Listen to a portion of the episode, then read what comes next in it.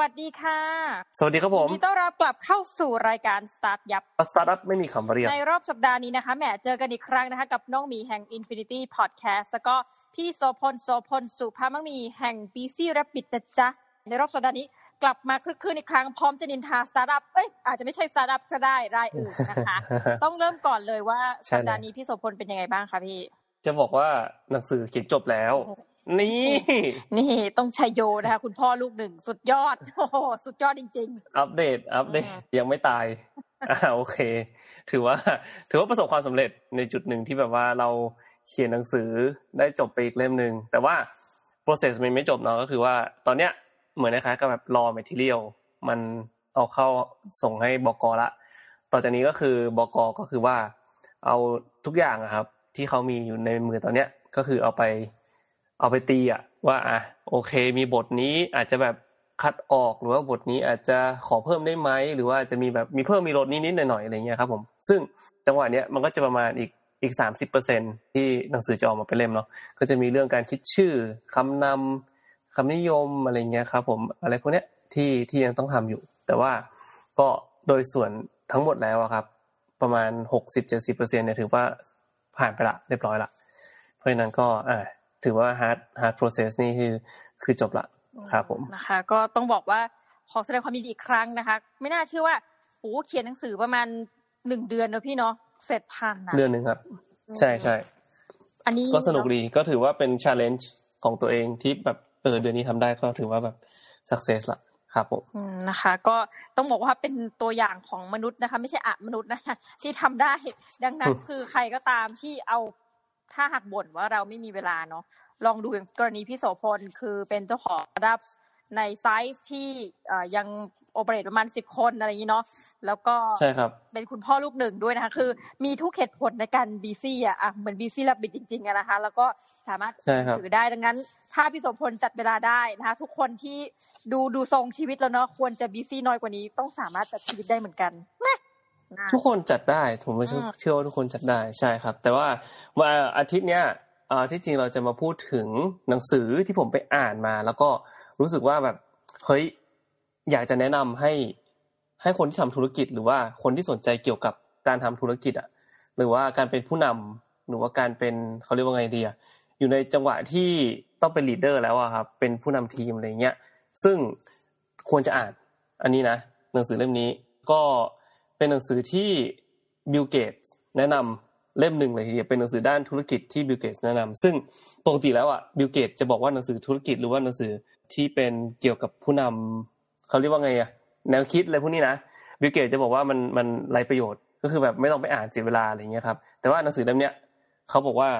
มันเป็นหนังสือที่จะไม่ทำให้คุณเสียเวลาแน่นอน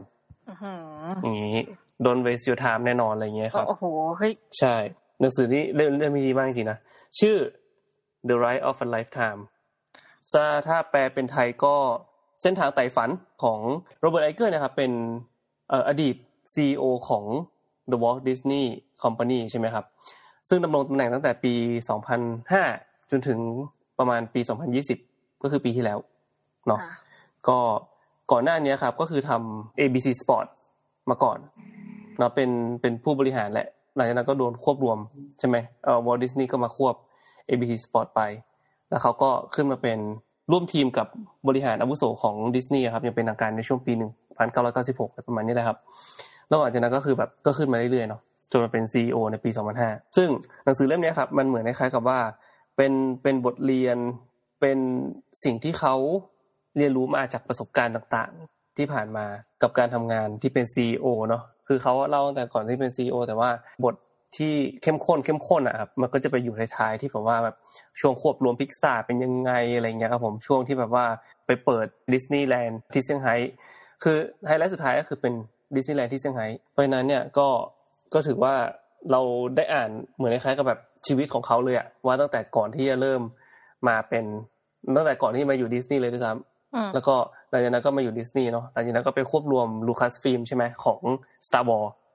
แล้วก็หลังจากนั้นก็ไปพิกซ่าไปควบรวมพิกซ่าอีกแล้วก็แบบเออทำนู่นทำนี่ครับหลาย ๆ อย่าง ซึ่งเนี่ยครับมันเป็นมันเป็นหนังสือที่ผมเชื่อว่า ถ้าใครสนใจเกี่ยวกับการทำธุรกิจ แล้วก็การเป็นผู้นำเนี่ยควรจะได้อ่าน ผมได้ถอดบทเรียนย่อยๆมาละประมาณสามหัวข้อที่ผมอยากจะพูดถึงนะในหนังสือเล่มนี้ ถ้าสมมติว่าไม่มีเวลาก็ฟังตรงนี้ก่อน ถ้าอิน ก็ไปซื้อหนังสือ ซึ่งซึ่งหนังสือเนี่ยดีมาก อยากจะให้ไปซื้อแล้วกัน โอเค ถ้าสมมติพูดถึงดิสนีย์ต้องมีคิดถึงอะไรแหมต้องมิกกี้เมาส์แน่นอนอ่ามิกกี้เมาส์ใช่ไหมมิกกี้เมาส์นี่เป็นตัวละครหลักเลย คือแบรนด์เขา strong เนาะซึ่งตรงเนี้ยครับ ผมเชื่อว่าทุกคนอะ แทบจะแทบจะทุกคนเลยมั้งที่แบบเราพูดดิสนีย์อะไรเงี้ยเขาก็จะรู้สึกว่า เออ มันเป็นแบรนด์ที่ทุกคนรู้จัก มันเป็นแบรนด์ที่เรารู้สึกว่าเราผูกพันกับมันเนาะตั้งแต่เป็นเด็กผมก็จะดูแบบ การ์ตูนดิสนีย์มาตลอดเวลาอะไรเงี้ยครับ ซึ่งเนี่ยมันเป็นมันเป็นตัวตนของดิสนีย์แล้วก็ตอนที่โรเบิร์ตเข้ามาเนี่ยครับช่วงที่ประมาณปี 2005 เนาะช่วงนั้นเนี่ยดิสนีย์เนี่ยค่อนข้างที่จะระส่ำระสายนะน้องหมีรู้ปะเหมือนคล้ายว่าทำแอนิเมชันออกคือมันเป็นจังหวะที่แอนิเมชันกำลังเริ่มมา ใช่ไหมพิกซ่ากำลังเริ่มมา แล้วตัวเองก็แบบทำแล้วไม่ประสบความสำเร็จอะ เหมือนคล้ายว่ามีช่วงเวลาหนึ่งที่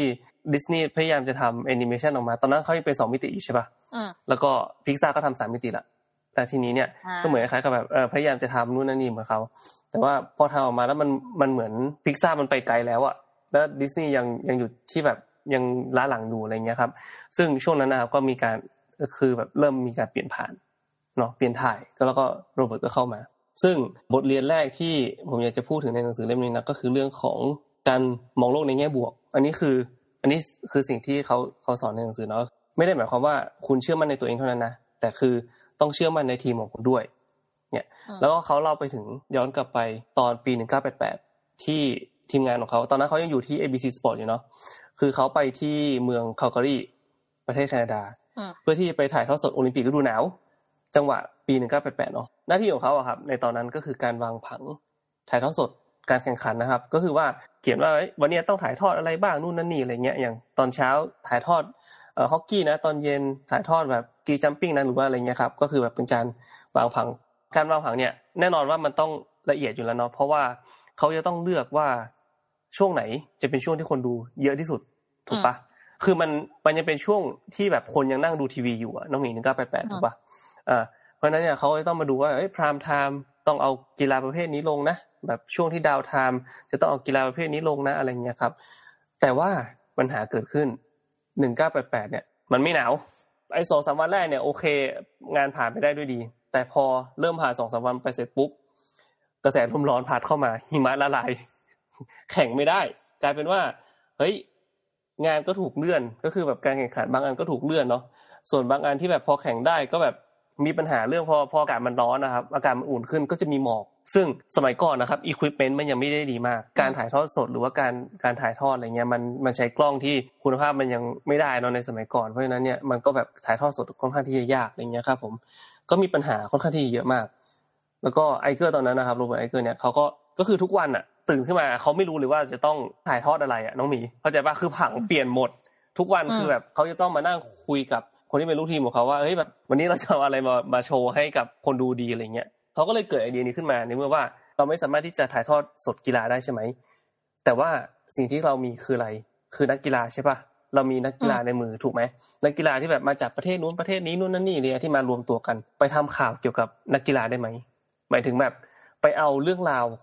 ของนักกีฬาครับ มาเล่าอะเหมือนคล้ายว่า วันนี้จะพูดถึงประเด็นของคนคนนี้ แล้วก็เล่าแบบ ทำเป็นเหมือนคล้าย story อะ documentary ในระดับหนึ่งเลยอะแล้วก็ช่วง prime time ก็จะแบบเอาคนที่แบบน่าสนใจออกมาออกอะไรเงี้ยครับถ่ายตอนกลางวัน ถ่ายทอดสดตอนกลางคืนน้องหมีคิดดูดิ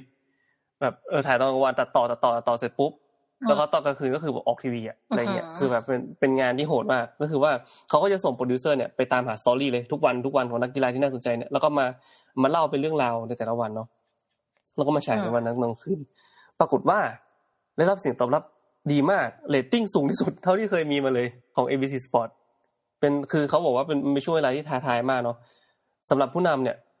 จำเป็นต้องมองโลกในแง่บวก ความคิดลบเนี่ย จะก่อให้เกิดความวิตกกังวล แล้วก็ความหวาดระแวง ซึ่งจะนำไปสู่การปกป้องตัวเองและไม่กล้าเสี่ยงใดๆอันนี้นะนี่คือสิ่งที่เขาบอกเลยในหนังสือบอกว่า ถ้าคุณเป็นหัวหน้าทีมนะครับ ต้องเอาความคิดเนี้ยใส่ในหัวของลูกทีมของคุณให้ได้ว่า เออเขาเนี่ยมีความเก่ง ความมีความสามารถมากเพียงพอที่จะฝ่าฟันอุปสรรคตรงนี้ไปได้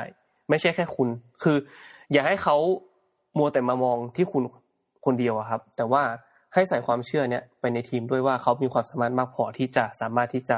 ฝ่าฟันอุปสรรคตรงเนี้ยไปได้ด้วยอะไรเงี้ยครับผม มันไม่ใช่การหลอกตัวเองให้รู้สึกดีนะแต่มันเป็นความเชื่อที่ว่าคุณและคนรอบข้างของคุณเนี่ย สามารถที่จะผ่านพ้นเรื่องราวตรงนี้ไปได้ แล้วก็สร้างผลลัพธ์ที่ดีที่สุดให้เกิดขึ้นได้อย่างนี้ อันนี้คือข้อแรกที่เขาเขียน ก็คือเรื่องของการมองโลกในแง่ดีเนาะ การคนเป็นผู้นำเพราะฉะนั้นเนี่ยคนเป็นผู้นำนี่ก็คือสิ่งที่จะเป็น ข้อสองที่เขาพูดนะครับก็คือเรื่องของการเริ่มมองจากภาพใหญ่ แล้วก็ไปให้ตรงจุด คือเขาบอกว่าการร่วมงานที่มีส่วนผสมหลาย ๆ ส่วนเนี่ยทั้งทางด้านเทคนิค ทั้งทางธุรกิจแล้วก็ความคิดสร้างสรรค์เนี่ยคือเราปฏิเสธไม่ได้นะว่าไอตัวดิสนีย์เนี่ยครับมันมีความคิดสร้างสรรค์มีทางแบบทางเทคนิคทางธุรกิจหลาย ๆ อย่างมารวมๆกัน คือว่าผลประกอบคือเขาอยู่ในตลาดหุ้นด้วยใช่ปะผลประกอบการก็ ต่างๆ เนี่ย มันทำให้แบบกดดันบริษัทอยู่แล้วอะไรเงี้ยครับผม แต่เขาก็บอกนะครับ ว่าเขาบอกว่าผมไม่เคยเริ่มงานด้วยความคิดลบ แล้วผมก็ไม่เคยเริ่มจากรายละเอียดจุดเล็ก ๆ คือเขาจะบอกว่าเขาจะไปโฟกัสที่จุดเล็ก ๆ เนี่ยก็ต่อเมื่อมันถึงปลายทางแล้วเท่านั้นนะครับ แล้วก็เขาบอกว่าคนที่ส่วนใหญ่อะครับ จะไปคิดถึงจุดเล็ก ๆ เนี่ยรายละเอียดเล็กน้อยเนี่ยเพื่อกลบเกลื่อนการไม่มีความคิดในภาพใหญ่ที่เข้าท่าและชัดเจน ถ้าคุณเริ่มจากอะไรเล็ก ๆ คุณจะดูกระจอก แล้วถ้าภาพใหญ่ของคุณเละไม่เป็นท่า สิ่งเล็กๆพวกนั้นมันก็ไม่สำคัญอยู่ดี ถึงตอนนั้นจะไปเสียเวลามันก็ไรประโยชน์อันนี้คือสิ่งที่ประโยคที่เขาพูดในหนังสือเนาะอยากจะอธิบายให้ฟังก็คือว่าเขาบอกว่าเราควรจะมองภาพใหญ่ของของสิ่งที่เราอยากจะทำให้ชัดเจนก่อน แล้วก็มุ่งไปทางนั้น อย่าไปมัวยึดติดกับรายละเอียดเล็กๆน้อยๆที่มันจะทำให้คุณรู้สึกว่าแบบเฮ้ยแบบยุ่งแบบเก่งหรือว่าอะไรเงี้ยครับ มันกลายเป็นว่า ถ้าสมมติ เรามองภาพใหญ่ไม่ออกอะ เราจะมัวแต่ไปยุ่งกับสิ่งเล็กๆน้อยๆเหล่านี้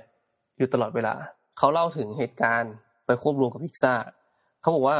ความเสี่ยงแล้วก็ความรับผิดชอบของโรเบิร์ตเนี่ยมันนับวันก็ยิ่งสูงขึ้นเรื่อยๆเนาะตามตำแหน่งที่เขาได้รับอะไรเงี้ยครับผม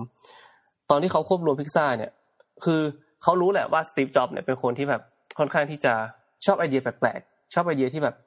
แหกคอกบ้านละห่ำอะไรเงี้ยเนาะแต่มันก็มีโอกาสที่สตีฟจ็อบตอนนั้นนะครับ จะปฏิเสธการควบรวมถูกปะคือเขาทำงานกับสตีฟจ็อบก่อนหน้านั้น เพราะว่าเหมือนรู้สึกเหมือนจะแบบมี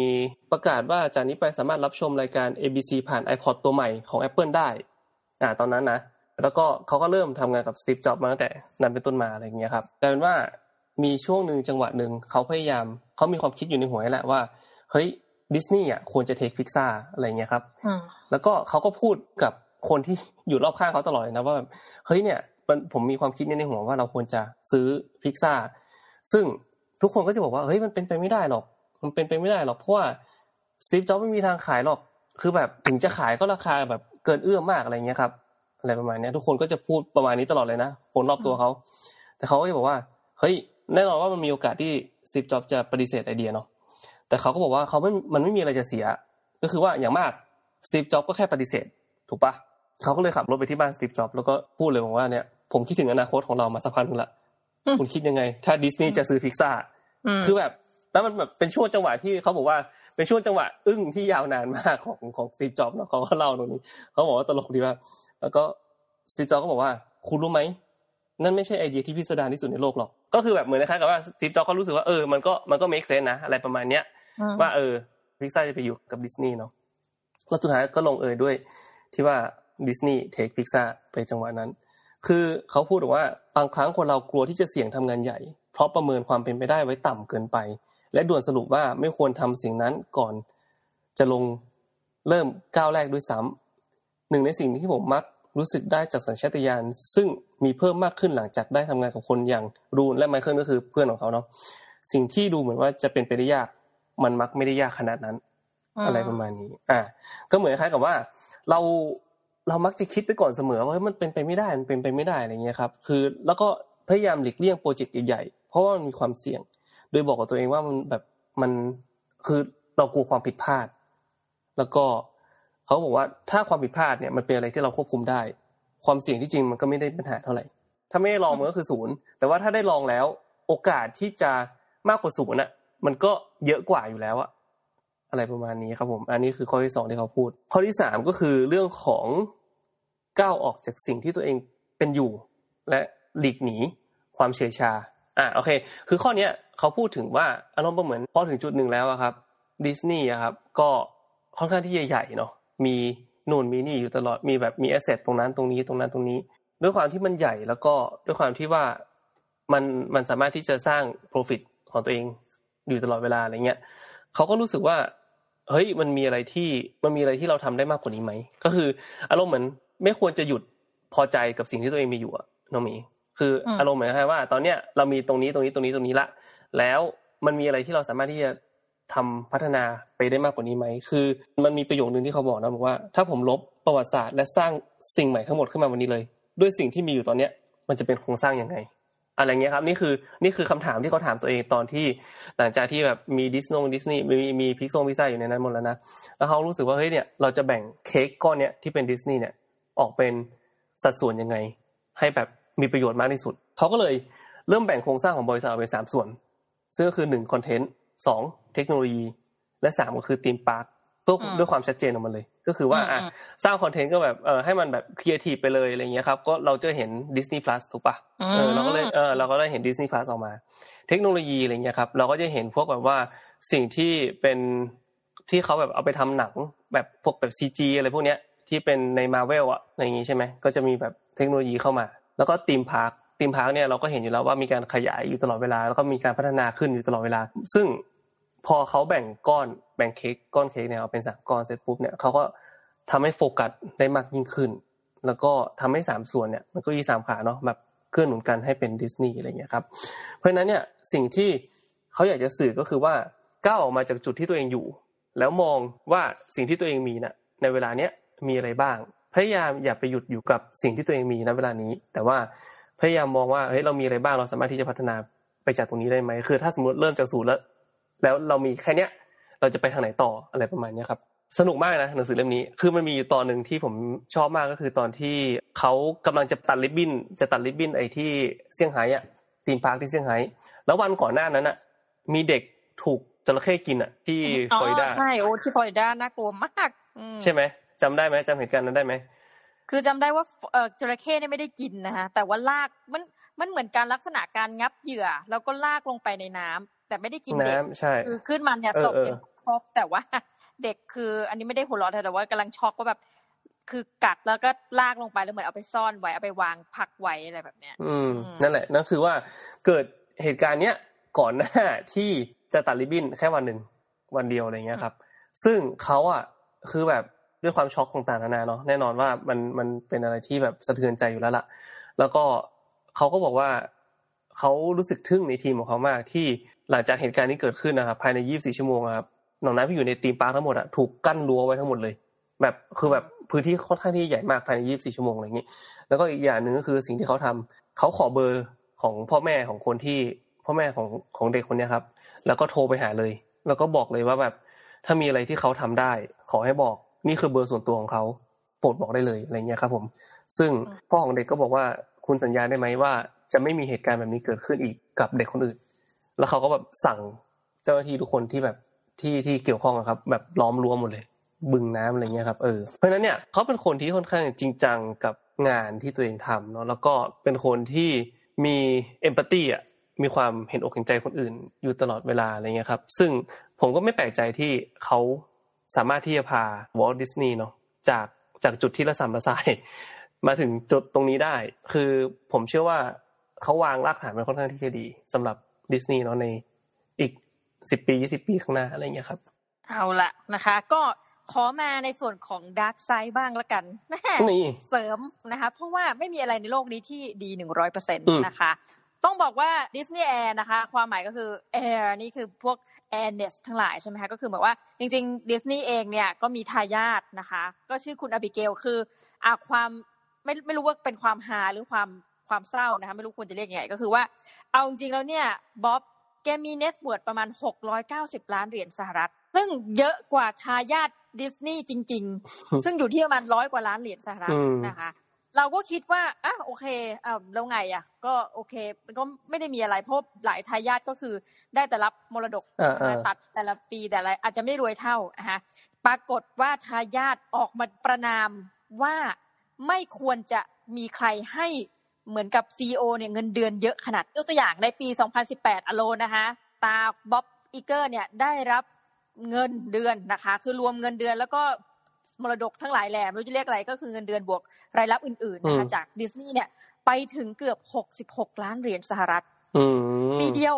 อ่า ปีเดียวนะคะ แต่เธอมีเหตุผลเธอบอกว่า อันเนี้ยเป็นสิ่งที่ไม่สมควรทำเพราะว่า เงินเดือนของเขาเนี่ยเทียบกับเงินเดือนคนที่ได้ต่ำที่สุดของวอลดิสนีย์เนี่ยนะคะ มีมากถึงพันสี่ร้อยกว่าเท่าอืมเธอบอกว่าอันเนี้ยเป็นอะไรที่ดูถูกกันมากเลยอืมที่ว่าอืมเอ้ยอืมทำไมคนที่ที่แบบได้น้อยแล้วโอ้โหซีโอนี่ได้เยอะมากนะอืมคะอืมและเธอก็บอกว่าเธอก็ดูถูกวอลดิสนีย์ด้วยว่าทำไมคือเหมือนกับเธอโวยวายเนอะแล้วบริษัทก็ตอบมาว่าเอ้ยอืมอืมเราก็จ่ายมากกว่ามินิมัมเวจเธอบอกว่า โอ้โหคัมอน ชั่วโมงละสิบห้าเหรียญเนี่ยเหรอ มันอืมอืมนึกออกไหมว่าที่ กับซีอนะคะอืมแต่ว่าอืมอ่าอีกข้อหนึ่งก็คือว่าข้อแรกเปลี่ยนบ๊อบก็ปีที่มันเกิดวิกฤตการณ์ของดิสนีย์เนี่ยเขาก็ยอมไม่รับเงินเดือนอะแต่ก็แต่หลังจากวงเล็บรับไปแล้วหกสิบห้าล้านเหรียญนะเนาะหลังๆนี้น่าจะไม่รับเงินเดือนแต่เราก็เออโอเคแบบ อันนี้ดาวนิดหน่อยนะคะ แล้วก็โดยอืมส่วนตัวเนี่ยเขาก็เป็นคนที่สนับสนุนฮิลลารีคลินตันมาก่อนนะ อืมอ่าในการเลือกตั้งก็คือมีบทบาทหลายอย่าง ถือว่าเป็นอีลีตตัวจริงต้องใช้คำนี้ใช่ใช่เพียงแต่ว่าสิ่งที่น่าสนใจกับเขานะคะคือเขาเนี่ยต้องเรียกได้ว่าอาจจะเกิดมาเพื่อทำงานในด้านประมาณนี้ใช้คำนี้แล้วกันอืมเพราะว่าเขาจบการศึกษานะคะมาจากเอ่ออิทากาคอลเลจนะคะอิทากานี่ถ้าเกิดใครไม่รู้จัก อันนี้อาจจะไม่แปลกนะแต่มันก็เป็นเอ่อแผ่นดินหนึ่งในนิวยอร์กอะนะปรากฏว่าเขาก็จบด้านเนี่ยแหละ television เนี่ยนะคะดีกรีของเขาอือฮึแล้วจริงๆ ความฝันเขาเนี่ย simple มากอาจจะเป็นคนยุคก่อนเพราะเขาเกิดปี 1951 simple มากก็คือความฝันเขาเขาอยากเพียงจะเป็นเหมือนกับผู้ประกาศข่าวนะคะอืมก็จริงไม่ simple นะเป็นผู้ประกาศข่าวนะคะแล้วก็เริ่มจากการทำงานแบบเป็นเหมือนกับผู้ช่วยนะคะวิ่งไปวิ่งมาของกองถ่าย แล้วก็ตอนที่บริษัทถูกแอคควายไปเนี่ยนะโดยดิสนีย์เนี่ยนะคะเขาก็เหมือนเป็นประธานบริษัทอยู่แล้วใช่นะคะณเวลาขนาดนั้นอะทีนี้ต้องบอกว่าเราก็ สนใจในเรื่องอายุ ว่าเอ๊ะเขาดูเป็นซีอมานานมากเลย แล้วก็เป็นประธานบริษัทก็คือ Capital City นะ slash ABC ถูก acquire ไปใช่ไหมปรากฏว่าเราก็ไปดูซิว่าเอ๊ะตอนที่เขาเป็น president ของบริษัทเนี่ยนะคะเขาอายุเพียง 43 ปี ซึ่งเราถือว่าเด็กมากนะสำหรับบริษัทอเมริกันเนาะใช่ถือว่าค่ะถือว่าแบบหนุ่มอะอ่าหนุ่มแบบกำลังแบบโอ้โหขนาดนี้ได้เป็นขนาดนี้แล้วอะไรเงี้ย เราจะรู้สึกว่าผมแบบอ่าดูมาฟอ แล้วอย่าใช่ลืมว่าใช่เป็น CEO Walt Disney อยู่15ปีนะคะ เราก็เลยรู้สึกว่ามีทั้งมุมหลายมุมแล้วกันจากมองมองในมุมนี้ก็คือว่าได้ทุกอย่างใช้คำนี้ได้ไหมพี่โสมพลได้ทุกอย่างจากดิสนีย์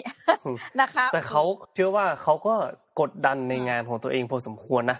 ในทุอะกแน่ๆนอนอย่างที่เขาทำอะไรเงี้ยเราก็รู้สึกว่าเออ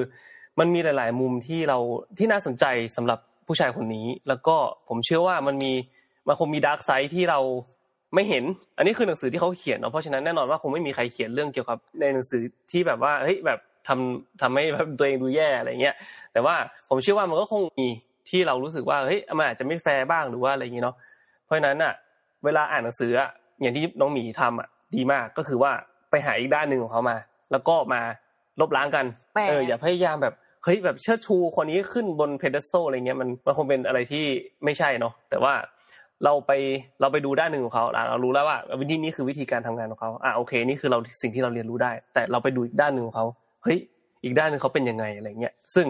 พอเราได้แบบภาพหลาย ๆ อย่างเนี่ยมารวมรวมๆกันนะครับ มันทำให้เราเห็นบุคคลคนหนึ่งที่มีทั้งจุดเหลี่ยมมุม แล้วก็ความความบิ่นที่แบบไม่ไม่ได้กลมตลอดทั้งหมดอะไรเงี้ยซึ่งอย่างเนี้ยแหละนี่คือมนุษย์เนี่ย ดีมาก ใช่อืมอะแต่ก็ตบท้ายว่าอะเงินเดือนเนี่ยขนาดนี้สร้างเขาเรียกว่ามูลค่าเพิ่มให้บริษัทเท่าไหร่ ภายใต้การนำนะคะ ของคุณบ๊อบตกลงนี่น้องหมีก็อาจจะเรียกชื่อนางผิดตลอดจนต้นจนจบไอเกอร์ไอเกอร์บ๊อบอีเกอร์ Iger ไอ Iger เกอร์นะเราไปเรียกไอเกอร์ขออนุญาตเรียกถูกสักเออครั้งนะคะทำ market cap นะคะ ในยุคของเขานะ ตั้งแต่ต้นจนจบ 15 ปี เพิ่มจาก 48 พันล้านเหรียญสหรัฐ กลายเป็น 257 พันล้านเหรียญสหรัฐ ดังนั้น net worth ที่มีราวประมาณบวกลบเนาะ700ล้านเหรียญอืมก็โอเค จิ๊บใช่จิ๊บอ่าจิ๊บจิ๊บก็อ่าก็ถือว่าประทำมาณนี้ทำคุณประโยชน์ได้ได้เยอะเออมาก ๆ แล้วล่ะ อืมในในช่วงที่เขาอยู่นะคะนะก็ก็สงสารคุณอบิเกลนะคะ ผู้เป็นอาจจะว่าเสียงเธอก็ไม่มีพลังอีกต่อไป ถึงแม้ว่าจะเป็นทายาท บอดิสนีย์นี่มันดูโดยตรงสิ โอ้โห กระทั่งทายาทยังไม่ได้มีปากมีเสียงเท่า มันแมันไม่ได้แล้วล่ะนะคะมันไม่ได้แล้วล่ะ ผมว่ามันมันมันเป็นยุคที่แบบธุรกิจคือธุรกิจอะทายาทก็คือทายาทแค่นั้นนะครับแหมความโหดเหี้ยมของโลกทุนนิยมทุกท่านก็ฟังไว้ วันนี้คอแบบสองด้านนิดนึงใช่แล้วนะคะนะคะ เอาละก็ถือว่าเป็นบทเรียนชีวิตของคนคนหนึ่งซึ่ง เออเราเชื่อว่าหลายท่านพอฟังเรื่องนี้หรือดูจากหนังสืออ่านจากหนังสือเนาะเราก็เห็นเป็นหนังสือที่ขายดีอยู่นะคะแล้วก็บิลเกตส์ก็ให้การแนะนำเนาะก็ยังไงก็ไปลองติดตามหาซื้อได้นะคะจริงในประเทศไทยก็มีแปลมีแปลเรียบร้อยแล้วครับ แปลด้วยแปลแปลสนุกด้วยครับ อ่านลื่นดี อือืมมนะคะอะสำหรับวันนี้ก็ต้องขอขอบคุณท่านผู้ฟังมากที่ฟังเราจนแบบเมาส์แตกจนจบรายการเนาะแล้วเดี๋ยวสัปดาห์หน้าเราจะพาทุกท่านไปพบกับเรื่องอะไร อย่าลืมติดตามกันนะจ๊ะสำหรับวันนี้เราสองคนต้องขอลาไปก่อนนะคะ สวัสดีสวัสดีครับผมจ้า